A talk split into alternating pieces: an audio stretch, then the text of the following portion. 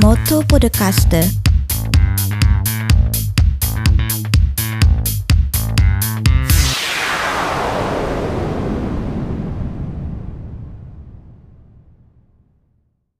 Buongiorno e buonasera cari amici del Motto Podcast, sono Roberto Lachin e oggi vi introduco in una puntata un po' particolare perché, come sapete, ogni tanto eh, cerco di fare anche una puntata un po' di servizio, di informazione. Non sarà quindi una storia dedicata eh, a una persona che ha fatto qualcosa di speciale, ma bensì intervisterò due persone molto importanti che stanno lavorando eh, anche per fare cose eh, molto importanti, diciamo così, nel settore mobilità, anche nel settore mobilità. Allora, vi introduco Marco Bongi, il presidente di Apri Onlus. Ciao Marco. Ciao, grazie di avermi invitato. E Massimiliano Naccarato, eh, Unione Ciechi eh, di Roma, con delega alla mobilità. Buonasera a tutti.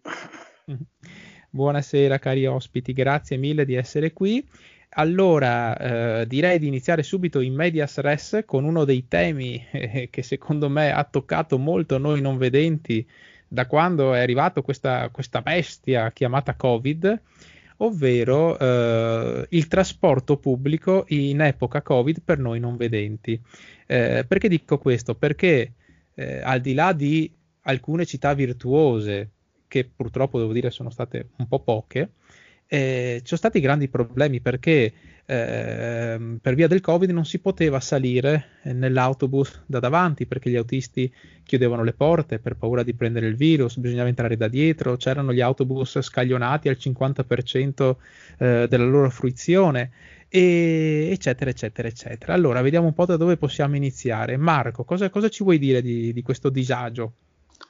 Allora, sicuramente la pandemia ha portato del disagio a tutti, i non vedenti in modo particolare, non solo nel trasporto pubblico, ma anche eh, diciamo nel, nella mobilità urbana, eh, in ogni caso, perché c'è la difficoltà della, del distanziamento sociale, la, la difficoltà delle mascherine che in qualche modo mh, diminuiscono la percezione dell'ambiente circostante, quindi tutta una serie di problematiche aggiuntive rispetto a quelle che hanno già dovuto patire tutti i cittadini. Allora, per venire eh, alla tua domanda in modo sì. più preciso, devo dire che eh, la richiesta di consentire ai non vedenti non accompagnati di poter salire dalla porta anteriore dei mezzi pubblici è stata una richiesta che è nata quasi subito mh, nel momento in cui, diciamo, il, il trasporto pubblico eh, in qualche modo si è riavviato dopo il primo lockdown, diciamo, molto duro. Eh, storicamente bisogna riconoscere che il primo passo di disponibilità in questa direzione è venuta dall'azienda dei trasporti di Genova, Oh. Mh, cosa che abbiamo seguito anche noi come associazione, che è stata la prima ad eh, emanare un ordine di servizio per i propri conducenti, eh, chiedendo loro di consentire l'incarrozzamento dalla porta anteriore, eh, perché diciamo che eh, il non vedente non accompagnato, Eh, se si posiziona poi nel primo posto a sedere davanti, mantiene comunque una distanza abbastanza notevole rispetto al conducente.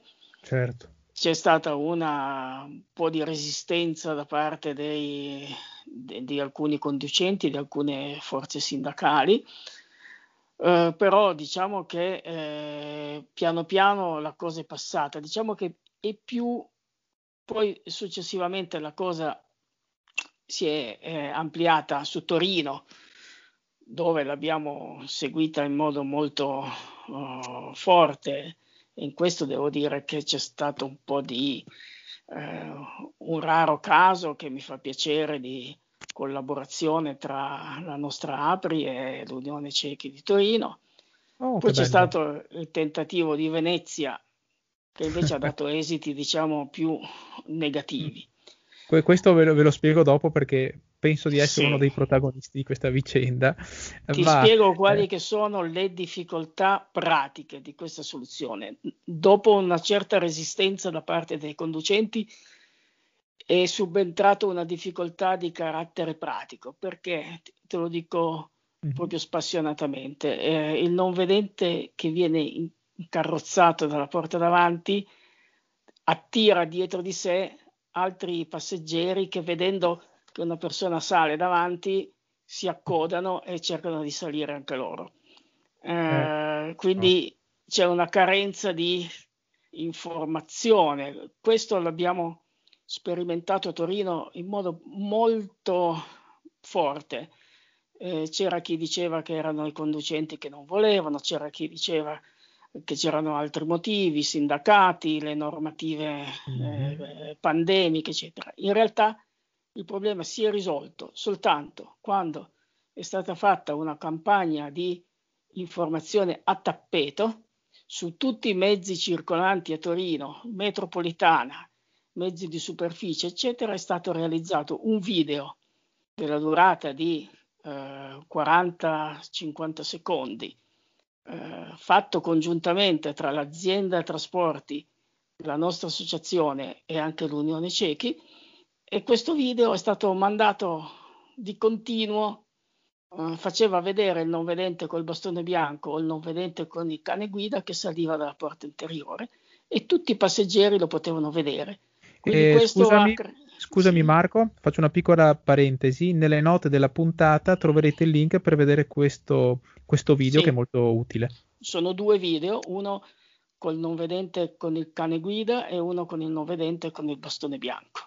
Quindi da quando è stata fatta questa campagna, che poi in realtà i video li abbiamo fatti noi, eh, perché l'azienda si è soltanto resa disponibile a, a diffonderli attraverso i propri mezzi, direi che quasi tutti i problemi riguardo l'incarrozzamento sono magicamente risolti, quindi mm. eh, credo che sia soprattutto un problema di informazione e non voglio dilungarmi troppo.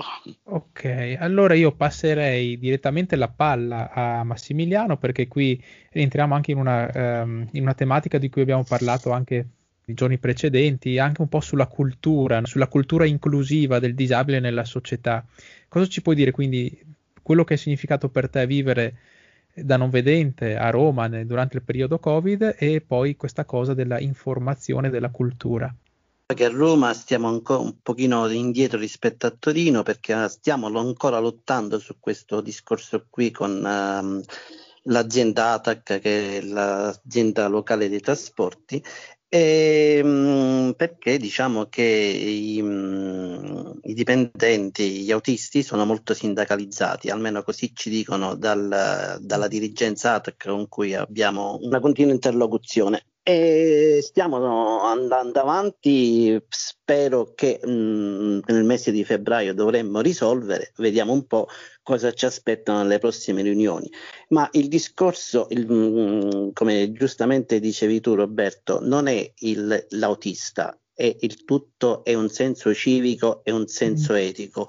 Qua dobbiamo imparare noi prime persone di tutte le associazioni di disabilità a cercare di diffondere l'informazione, perché oggi da varie parti sentiamo che nei prossimi decenni si vuole andare su Marte e sulla Luna, ma non abbiamo la cultura, l'apertura mentale della conoscenza del diverso, la conoscenza della disabilità. Soprattutto il mondo della disabilità visiva è un mondo diverso dal mondo normale, perché noi facciamo tutto ciò che normalmente fanno le persone abili con, in modo totalmente diverso, perché mettiamo in gioco altri sensi che in alcuni casi abbiamo per nostra natura più potenziati, e però la, la cultura normale non, riusci, non riesce ancora a cogliere questi aspetti qua, e pensano mm. che noi siamo disabili. Però il problema della disabilità nasce nella cultura della persona potenzialmente abile, perché se tu persona abile mi dici mi guardi con un discorso di curiosità, vuol dire che ancora non sei, mh, non l'accetti. Invece il, il discorso sarebbe nel diffondere questa cultura, nel farci conoscere in tutte le nostre sfumature del nostro mondo, di come viaggiamo, di, dei sogni che abbiamo, di quello che facciamo in casa, di come risolviamo le singole problematiche che ci riguardano tutti i giorni. Questo è, secondo me, è la cultura, perché il discorso dei trasporti è un, soltanto un di cui, ma il problema è molto più vasto, cioè dobbiamo uscire fuori tutti quanti e far cultura, ma parlandone con la persona che ci sta a fianco nel condominio, con la persona che ci sta a fianco al lavoro, con la persona che incontriamo. Però è logico che non dobbiamo farlo con energie negative, ma sempre col positivo, facendo sempre esempi di... Mh, con una carica gioiosa, facendo capire che noi non abbiamo un discorso di arroganza oppure vogliamo essere aiutati. È un discorso di semplicità, perché è il mondo che funziona così. Cioè, alla fine, parliamoci chiaro, prima o poi tutti gli esseri umani sono disabili, perché alla vecchiaia, bene o male, tutti ci arriviamo. E da vecchi, da anziani, tutti quanti avremo un problema o visivo, o di carrozzina perché non riusciamo a camminare bene, o di udito. I problemi sono comuni a tutti, quindi si dovrebbe diffondere totalmente questo senso civico, etico, morale, che soprattutto negli ultimi anni è stato perso. Ma guarda, eh, condivido molto di quello che hai detto, perché uno dei motivi de- della creazione di questo podcast è parlare in termini ottimistici della disabilità visiva e sotto sotto far capire a tutti che non c'è diversità tra un non vedente e un ormodotato, ma siamo tutti esseri viventi, no? Ehm, io porto eh, l'esempio del Giappone, eh, attenendomi, diciamo così, strettamente, proprio strettamente al tema del- della mobilità. Eh, per dirvi come, ad esempio, nelle, all'interno delle stazioni ci siano dei cartelli che, che a volte eh, attraverso come dei, dei piccoli fumetti facciano capire alle persone come aiutare, ad esempio, un disabile, eh, prenderlo sotto braccio, se, se uno ha il bastone bianco fare capire che è un non vedente, come aiutarlo a salire sul treno. Ci sono que- questi tipi di segnaletiche in Giappone, ad esempio. Ne parlavamo qualche puntata fa, Alina Konarska Schmidt ci diceva che in Polonia, ad esempio, eh, ci sono dei cartelli fuori dai negozi, dei centri commerciali, di fronte ai parcheggi per disabili, con scritto eh, vuoi rubarmi anche questo? In, indicando tipo con una freccia il posto del parcheggio. Eh, a volte paese che vai, usanze che trovi. Eh, ci sono paesi che magari la buttano un po' più sul, sulla segnaletica inclusiva, altri che fanno un po' più eh, tocco sui sentimenti altrui, però il discorso eh, sostanzialmente, come dici tu, è solo uno: siamo tutti uguali a questo mondo, dobbiamo aiutarci l'uno con l'altro.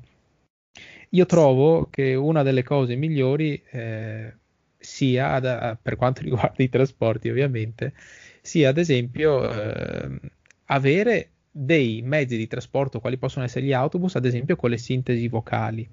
E credetemi, io sono stato in Giappone e sono rimasto esterrefatto da, da autobus che hanno la sintesi vocale interna che dice la prossima fermata, e la prossima fermata, se vi fermate qui, è utile perché nelle vicinanze c'è questo, questo e questo. C'è la sintesi vocale esterna che dice a chi aspetta l'autobus, questo autobus qui è il numero tre, per, per esempio.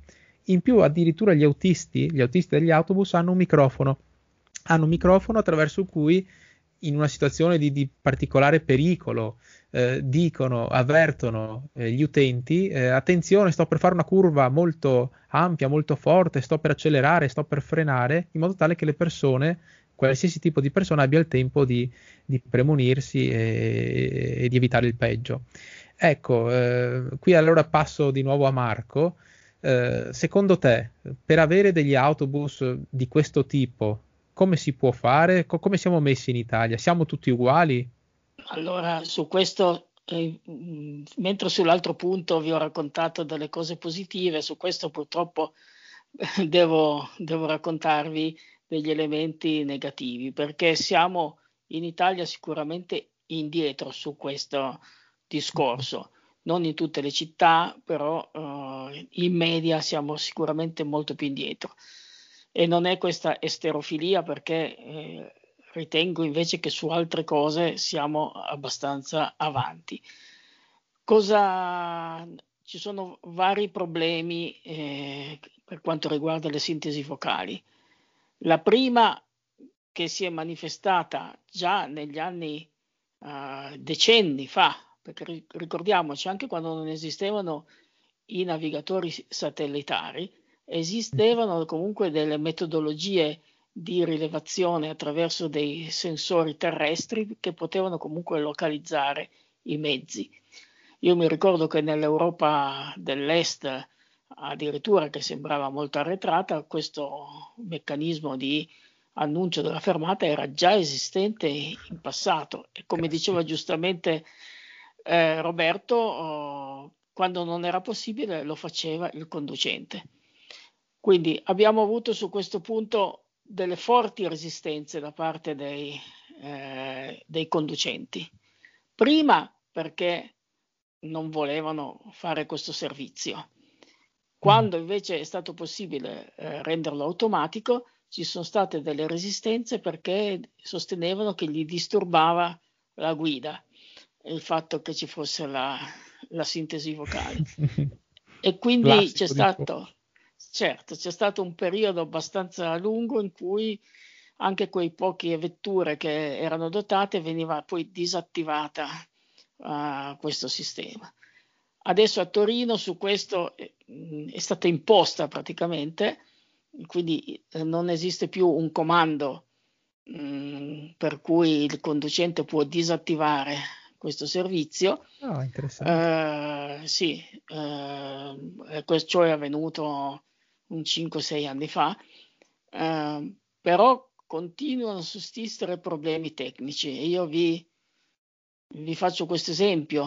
È vero quello che dicevamo all'inizio, che sarebbe bello che tutti i mezzi fossero acquistati con questo dispositivo. Probabilmente tutti i mezzi che ora sono acquistati sono potenzialmente, eh, diciamo, forniti di questa possibilità, ma non basta che lo sia il mezzo. Bisogna che eh, l'azienda di trasporto sia dotata di un suo sistema centralizzato di localizzazione e che poi tutte le vetture dialoghino con questo sistema. A Torino eh, l'anno scorso sono stati acquistati un centinaio di nuovissimi autobus Mercedes, quindi di mh, ultima generazione, molto belli, molto funzionali, molto robusti, dotati del sistema di sintesi vocale interna ed esterna.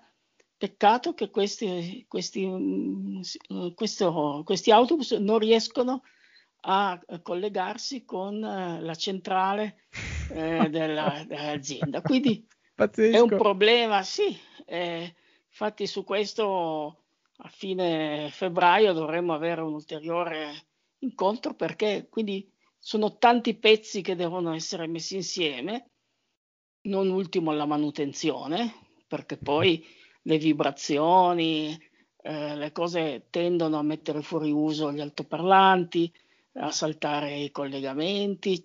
Ci sono mille cose che, che possono ostacolare questo servizio che teoricamente sembra semplicissimo, ma in realtà nella pratica così non è. Allora, qui dunque mi, mi rivolgo a Massimiliano, perché in una nostra precedente conversazione si era detto, anzi tu mi avevi detto che eh, sì, eh, ogni città, ogni, ogni azienda di trasporti ha le sue esigenze, e però i prezzi degli autobus sono abbastanza elevati, hanno, hanno un certo importo, però forse si, si può fare qualcosa a livello nazionale, no Massimiliano?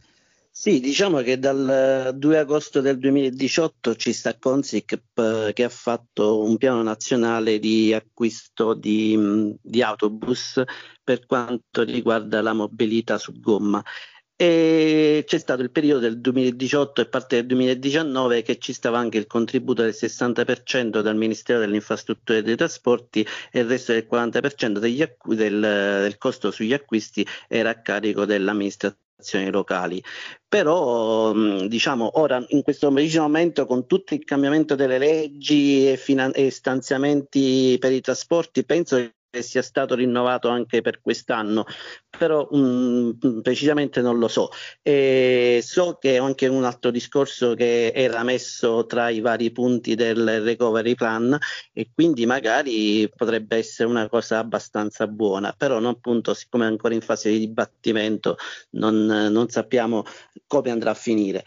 E, mh, il progetto sta nel fatto che la CONSIP a livello nazionale ovviamente sa benissimo che comprando un, un, uno stock di autobus molto più grande di quello che, che può avere una struttura locale ha degli, eh, diciamo degli sconti e può anche avvalersi di, diciamo, di perfezionamenti legati all'accessibilità del, dell'autobus, e quindi stiamo parlando di sintesi vocali interni e esterne, stiamo parlando di pannelli per ipovedenti col numero ad altezza uomo e tante altre cose che riguardano l'accessibilità, soltanto che ancora oggi siamo andati ai tavoli CONSIP e praticamente molte volte l'accessibilità nei capitolati viene messa come punteggio addizionale alla gara, ovvero sia non, non una cosa esclusiva, cioè la, chi La, l'azienda che produce gli autobus che vince la gara non è, diciamo, costretta o vincolata a seguire quel canone di accessibilità imposto dall'appalto, ma è, è soltanto gli dà un punteggio in più nella vittoria dell'appalto. E quindi questo per noi ancora non va bene, però diciamo che ai tavoli CONSIP ci hanno detto che purtroppo alcune cose particolari, come per esempio, ripeto, il pannello all'altezza uomo degli, per, riportante il numero dell'autobus, praticamente non rientra nei parametri dell'accessibilità a livello europeo, diciamo de, dove vincolati dai tavoli UNI. E quindi praticamente loro non possono scrivere in una gara d'appalto determinate cose se non ci stanno delle norme che, su cui appoggiarsi. Però eh, il discorso è anche un altro, cioè alla fine chi fa il mercato è la domanda. Se a un certo punto, anche a, um, visto che non si è costretti, eh, cioè visto che non si può, diciamo, mettere a vincolo totale questa cosa, si può dare un grandissimo punteggio nella gara d'appalto, e su questo stiamo spingendo ancora, e in modo da cercare di spingere le grandi ditte quali VEGO, Mercedes, che producono questi autobus, diciamo, a uh, cercare di risolvere tutti i problemi dell'accessibilità, anche perché purtroppo ci stanno situazioni diverse da nazione a nazione, perché appunto non ci sta una visione totale organica di tutti i paesi dell'Europa su questa situazione qui. Ho capito, ho capito. Grazie Massimiliano anche per questo contributo che direi molto molto interessante. Ehm, Marco, ritorno da te un'altra volta. Ehm, avevamo parlato eh, tempo fa anche dei disability manager, questa figura che potrebbe essere d'aiuto, questa specie di, di ponte tra le aziende di trasporto, in questo caso, e le utenze disabili. Certo. Eh, come siamo messi in Italia? Allora, eh, intanto distinguerei il fatto che eh, le amministrazioni locali eh, come disability manager, oppure in alcuni casi vengono chiamati garanti della disabilità, c'è una mm. leggera differenza, ma che eh, sostanzialmente è importante secondo me che ci sia. Eh, Perché? Perché noi sappiamo come sono organizzate le amministrazioni locali, sono organizzate a, a compartimenti stagni. Eh, la, la legislazione, la normativa sulle disabilità è trasversale, cioè coinvolge in qualche modo un po' tutti i settori, quindi per parlare di un comune, eh, l'assistenza, eh, la cultura, i trasporti, Uh, la scuola, uh, mm. le pari opportunità, cioè quindi che ci sia una visione che un po' uh, pa- salti tra tutte le i dipartimenti in cui è organizzata una, una grande città è assolutamente importante, e la normativa sulla disabilità è spesso poco conosciuta da tutti. Esatto, perché il tecnico sì. dei trasporti conosce bene i trasporti, ma non sa poco della disabilità. Il, quello che si occupa di cultura sa uh, come organizzare le biblioteche, ma non sa che esiste magari il Braille. Uh, e quindi è, sem- è, è fondamentale che ci sia una figura preparata che riesca ad interloquire con tutti i settori di una grande città. Uh, Venendo invece al nostro argomento più specifico, alcune aziende di trasporto, come ad esempio Torino, e su questo devo dire che è stata una bellissima iniziativa, si sono dotate loro stesse di un disability manager. Uh, questo ha portato un salto di qualità, non tanto nelle reali- sì, anche nelle re- realizzazioni, però soprattutto nell'avere un interlocutore Eh, costante eh, tra eh, le associazioni che rappresentano i disabili e l'azienda.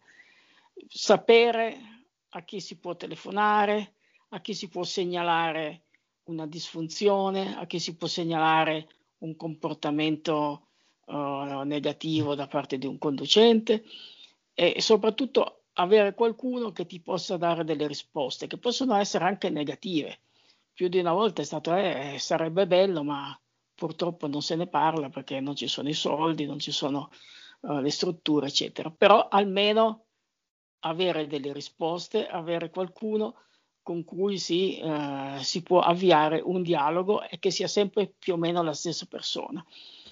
Questo alla fine, eh, nonostante da parte di alcune associazioni si abbia sempre un atteggiamento un po' troppo iper rivendicativo, secondo me, però ha fatto sì che migliorasse il clima, diciamo, di, eh, di dialogo, e che eh, eh, a piccoli passi, ovviamente, perché in questo settore non si fanno mai passi da gigante, togliamoci dalla testa di avere tutto e subito, però eh, con grande pazienza e con soprattutto lavorando si ottengono comunque dei risultati. Noi, ad esempio, ormai è passata la, mh, eh, il principio che quando vengono acquistate delle nuove eh, vetture eh, vengono chiamate le associazioni per dare un giudizio sulla, su, mh, sull'accessibilità di questi autobus e di questi tram, in modo che se ci sono da fare delle modifiche si possono ancora fare prima che entrino in servizio. Questo ormai è un principio acquisito e secondo me è importante. Eh, al di là di tutto, ecco. Ti chiedo questo prima di passare a, a Massimiliano. Eh, ti porto l'esempio, ad esempio, della mia città, Mestre, Venezia. Eh, noi quando abbiamo, noi non vedenti parlo, problemi con, con gli sì. autobus, con gli autisti in generale, noi ci viene detto: scrivete alla mail di questo tizio che lavora per la nostra società, per la nostra azienda, e fate il vostro reclamo. Eh, però per quanto si scriva, eh, magari ti viene risposto: ci dispiace, però nulla cambia. Ma perché tutte le aziende hanno un ufficio di relazioni con il pubblico dove arrivano centinaia e centinaia di mail, di segnalazioni al giorno di tutti i generi, quindi è ovvio che la nostra è una goccia nel mare, diciamo. È, è, è importante che ci sia invece un punto di riferimento dove mh, far confluire soltanto le nostre esigenze, e questo uh, ti consente di avere un canale di dialogo con l'azienda. Ma come si può fare eh, per avere nella, nella città dove uno abita un disability manager o un garante della disabilità? Io come cittadino disabile posso richiederlo? Ci sono delle pro- posso propormi? Che allora noi lo possiamo richiedere, però ovviamente bisogna che le associazioni che operano in quell'ambito siano concordi nel portare avanti questa battaglia, perché poi se lo richiede uno e l'altro dice di no, che non serve a niente, come purtroppo abbiamo visto che succede in alcune città, eh, allora poi dopo diventa, le divisioni molto spesso portano, diciamo, a, a farla franca, diciamo. Questo certo. Non significa che ci debba essere una sola associazione, assolutamente no. Anzi, io ritengo che dove c'è concorrenza e voglia, si stimola eh, ognuno a lavorare meglio, è sicuramente molto importante. Però bisogna che su alcuni punti, su alcune battaglie eh, che sono condivise da tutti, si, si sia uniti e si portino avanti. Certo. Eh, Massimiliano, invece, eh, una tua opinione sulla figura, duplice figura disability manager, garante della disabilità, e poi eh, un'altra domanda che vorrei farti, perché tu sei stato anche protagonista di una petizione. Mm-hmm.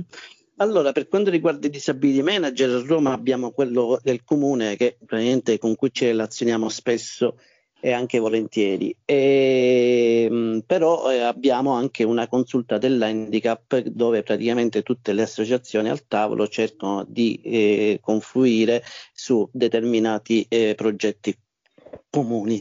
Però anche là, come diceva Marco, anche qua a Roma abbiamo anche delle divisioni tra varie associazioni, e quindi molte volte su un progetto che potenzialmente potrebbe essere condiviso da tutti velocemente, invece per diversi appigli molte volte le cose si complicano, dando spazio a, alle, alle perdite di tempo e diciamo e alla pubblica amministrazione di non fare per tempo quello che le viene richiesto.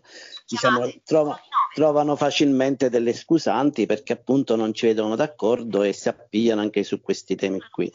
Per quanto riguarda mh, Eh, il discorso che diceva Marco, anche a Roma abbiamo avuto ormai già da qualche anno la possibilità di collaudare gli autobus prima che vengano messi in strada, quindi ogni volta che viene acquistato un, uno stock di autobus eh, dalle case costruttrici, già qualche mese prima le associazioni disabili possono testarli sia in strada e sia dentro il magazzino, dove praticamente si mettono anche a disposizione gli tecnici dell'azienda per fare delle personalizzazioni se sono condivise dalle associazioni.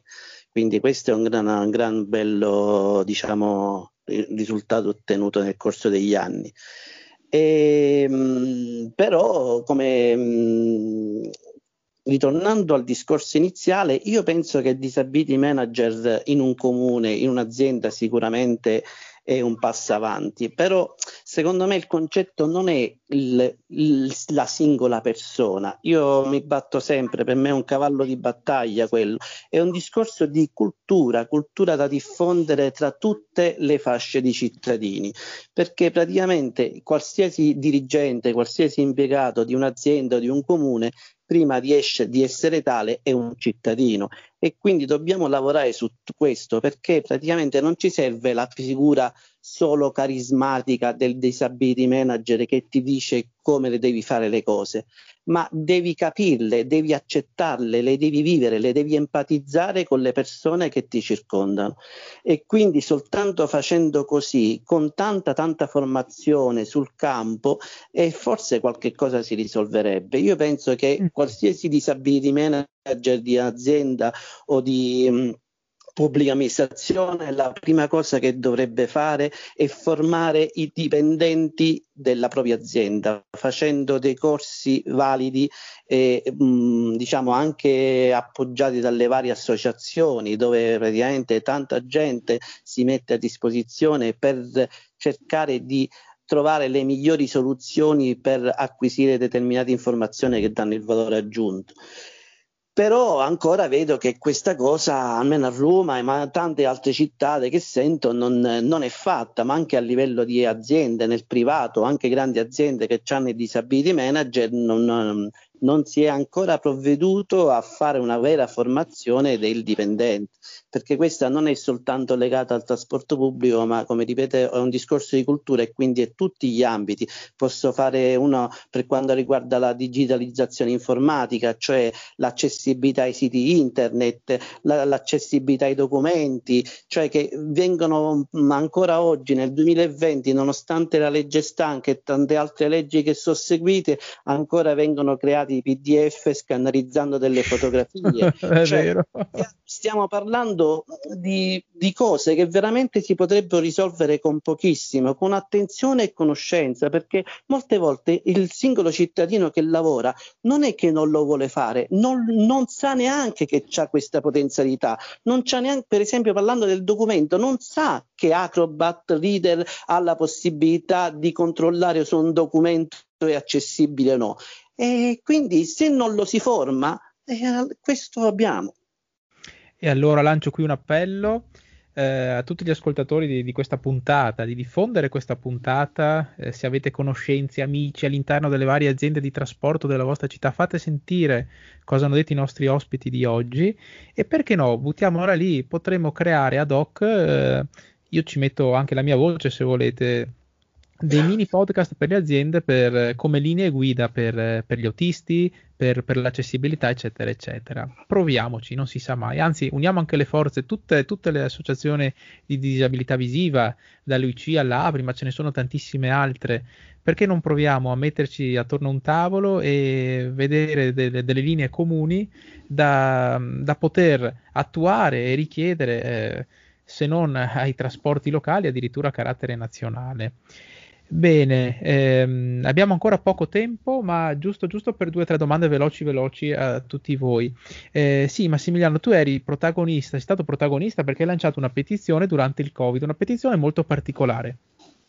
Sì, diciamo che Luigi di Roma ha lanciato la petizione per quanto riguarda il discorso dei monopattini, perché diciamo che nell'ultimo anno a Roma abbiamo avuto eh, veramente grossi problemi alla mobilità, non solo di autobus ma mobilità anche pedonale, perché praticamente dove andavi andavi, e anzi diciamo dove vai vai, perché ancora il problema è molto attuale, e trovi monopattini parcheggiati male, par- monopattini che vanno in controsenso, monopattini che vanno dove non dovrebbero andare, codice della strada non rispettato assolutamente, vigilanza che purtroppo è abbastanza poca o eh, scarsa, diciamo assente, non scarsa, e quindi i controlli che ci dovrebbero essere non ci sono.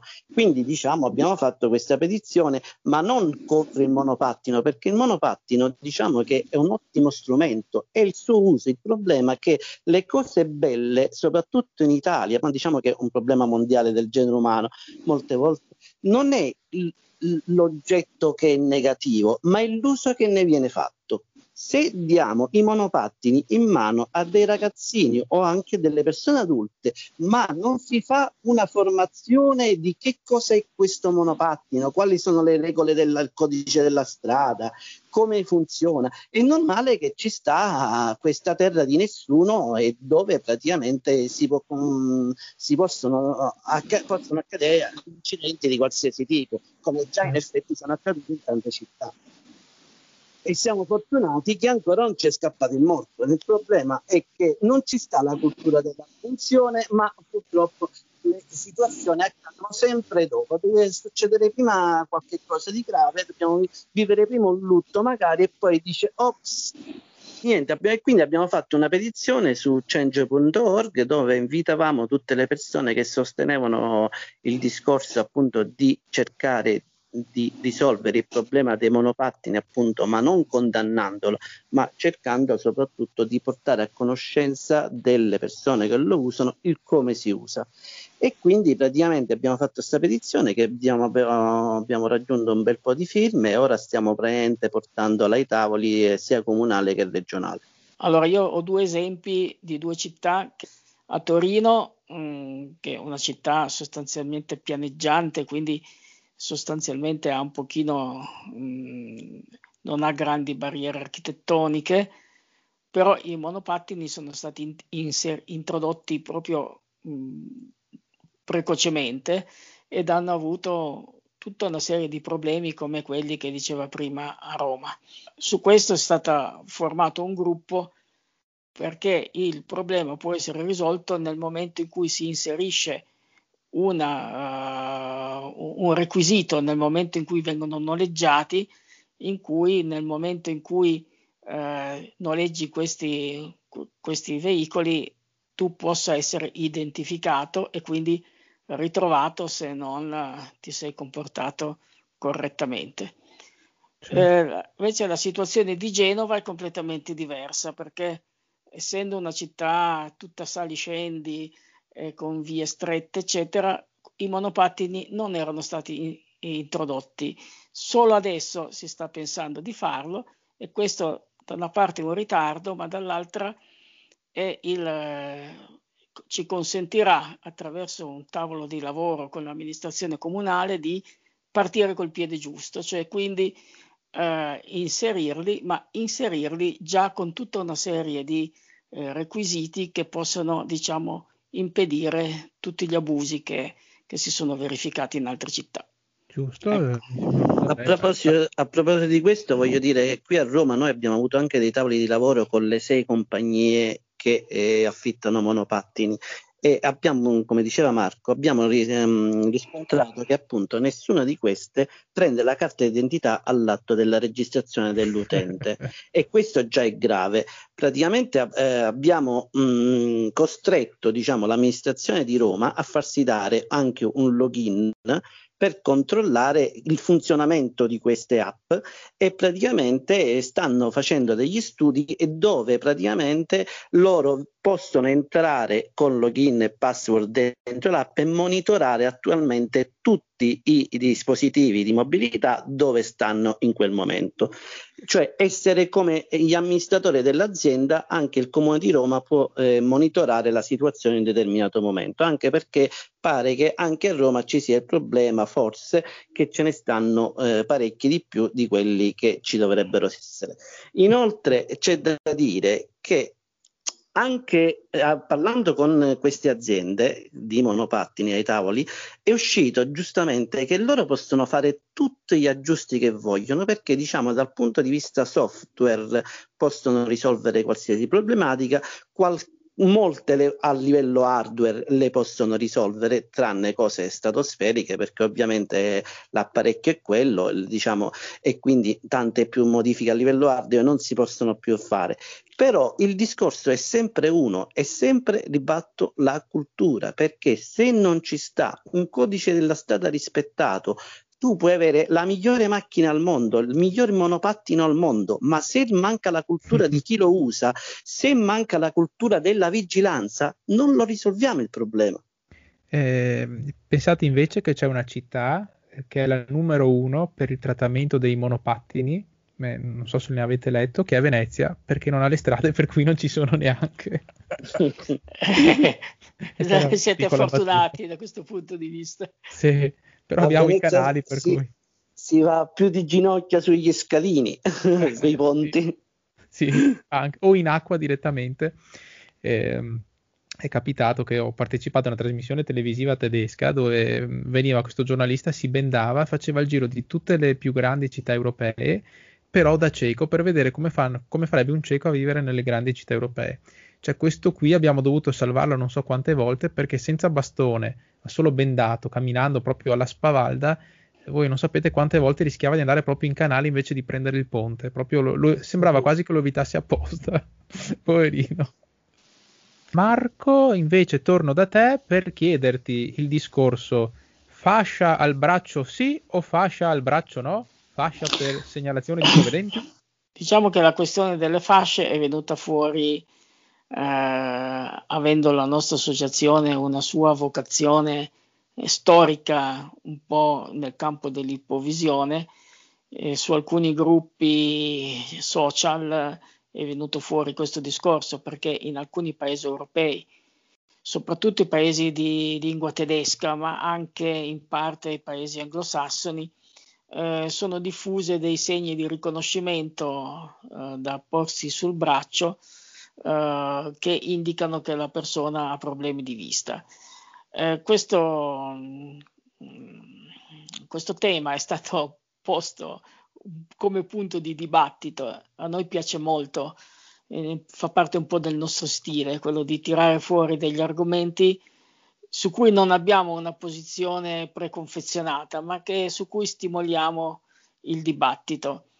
Quindi è nato questo dibattito, che poi è stato, diciamo, sintetizzato con due articoli apparsi sulla nostra rivista Occhi Aperti, uno a favore e uno contro, E, e, entrambi devo dire che sono, sta, sono stati molto rilanciati in, in vari ambiti, eh, su varie pagine, eccetera, perché ha suscitato molto dibattito. Su, c'è una parte di persone che ritiene che la cosa sia utile, specialmente in alcune situazioni in cui, ad esempio, il bastone bianco mh, tiene comunque le mani impegnate, quindi una, almeno una mano impegnata, quindi ci possono essere delle situazioni in cui eh, sia necessario avere le mani libere. Eh, ci sono altre persone che hanno invece portato avanti degli argomenti un po' più ideologici, diciamo, nel senso che eh, sì. come un segno di un, una marchiatura, come eh, avveniva sotto il nazismo con gli ebrei, eccetera. Quindi um, boh, mh, io sono contento soprattutto che è nato il dibattito, e quindi okay. su questo penso che sia comunque una cosa positiva. Oh, sì, sì, sì, sì. Quando si, si parla di, di, di nuove cose, eh, sicuramente nasce sempre un dibattito, poi bisogna vedere, discutendone, eh, la, la, la sua attuabilità. Però ecco, mi fa pensare il fatto che nei, pe- nei paesi di lingua tedesca si usi tranquillamente. Ho sentito anche in Argentina e, se non sbaglio, anche in Venezuela, peraltro. In quasi tutti, nei paesi di lingua tedesca da, da tantissimi anni, da decenni direi. Eh, e anche in Alto Adige, qui da noi, dove ci sono molti non vedenti di lingua tedesca, ecco. Eh, anche se eh, forse non lo sapete, ma in una delle ultime puntate abbiamo intervistato eh, un ospite che abita in Germania, un ospite non vedente che abita in Germania, ma ha detto: guardate ragazzi, che n- voi non vedenti italiani non lamentatevi, perché in Germania si vive peggio. Forse anche bisogna vedere un po' il contesto di dove uno risiede, perché sì, lì, da quello che ho capito, sono tantissime problemi. Anche questo, infatti, come vi dicevo prima, non diciamo sempre che all'estero è tutto bello e da noi è tutto brutto, eh, non è sempre così, ecco, quindi eh, dobbiamo essere un pochino realistici sì, ed equilibrati. Dipende pure dalla realtà, se che vivi, se è un piccolo comune, se è una città grande, eh, quindi... Ci sono tante sfumature da andare a vedere. Uh, ci sono tanti problemi, l'abbiamo visto. In questa puntata avrei voluto parlare anche di cani guida, magari anche di treni, di taxi, però chi lo sa, potrebbe essere lo spunto per una prossima puntata dedicata alla mobilità. Allora vi chiedo che, così come in maniera sostitutiva di tutti questi problemi, se secondo voi le varie applicazioni di, di G P S eh, o cose simili eh, siano eh, un, un, buon, un buono strumento per noi non vedenti come alternativa a, all'accessibilità laddove manca. Allora io rispondo molto telegraficamente. Il G P S è un ottimo strumento, però... Eh, ha ancora dei problemi per quanto riguarda la navigazione fine, cioè quella pedonale, perché voi sapete che il G P S è nato come uno strumento militare, quindi eh, volutamente non c'è una precisione tale da poter eh, indicare, ad esempio, se uno si trova da, da un lato o dall'altro di una strada, eccetera. La, la precisione è sempre intorno ai dieci quindici metri. Eh sì. Quando ci sarà il, il sistema satellitare europeo Galileo, eh, che si sta piano piano costituendo con il lancio di satelliti, qui avremo una precisione, diciamo, centimetrica, quindi ovviamente a quel punto eh, molti problemi potrebbero essere risolti.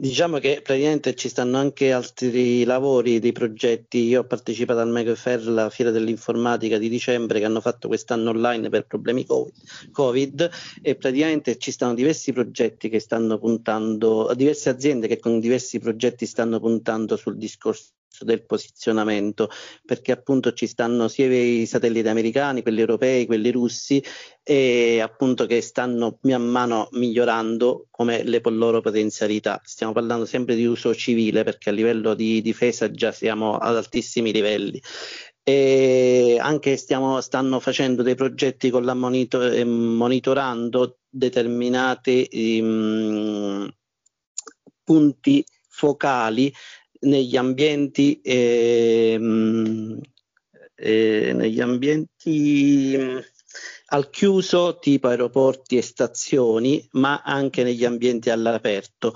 Per esempio negli ambienti all'aperto stanno mo- facendo una mappa di tutti i eh, semafori, eh, in modo che praticamente si sanno eh, esattamente longitudine e latitudine dei semafori, e ogni persona praticamente, avendo questa mappa a disposizione sul telefonino, praticamente saprà sempre quanti metri è distante dal, dal, dal semaforo, e quindi praticamente avrà sempre bene o male la sua posizione. Sono dei progetti che stanno ancora in fase, diciamo, prototipale, però diciamo che secondo me nei prossimi due o tre anni qualche cosa di bello uscirà.